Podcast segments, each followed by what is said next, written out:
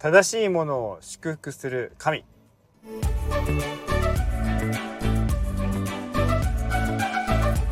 こんにちは誠です。主は良いお方、えー、今日は詩篇の5編12節。神は正しいものを祝福されるという御言葉です。で、あの、主は良い方っていうタイトルにはちょっと似つかわしくないですよね。え主は良いお方だったらどんなことがあっても主は良いお方じゃないですか。で、正しいものを祝福する。じゃあ正しくなかったら祝福しないのかっていうね。で、その正しいものっていう言葉の意味を少し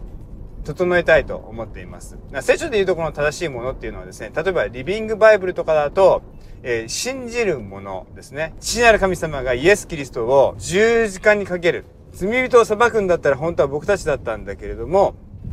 父なる神は、御子イエス様を私たちの代わりに裁くことによって、罪を裁かなければいけないという正義を通したんですよね。で、その神の裁き、イエス・キリストを裁いたという神の裁きが、私のためだったと、信じる者は正しいとされる。だから、イエス様を信じる者は正しいという意味になるわけですよ。他にもですね、新共同訳の聖書ではですね、えー、主に身を避けるものというふうに書かれています。正しいものっていうのは、あのイエス・キリストの助けが私のためにあるということを信頼して、そしてイエス様助けてくださいと実際に身を避けるもの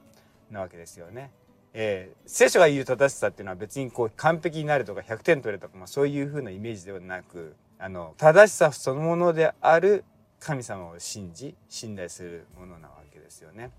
そのようなものに決して悪いようにはなさらない最善をなしてくださる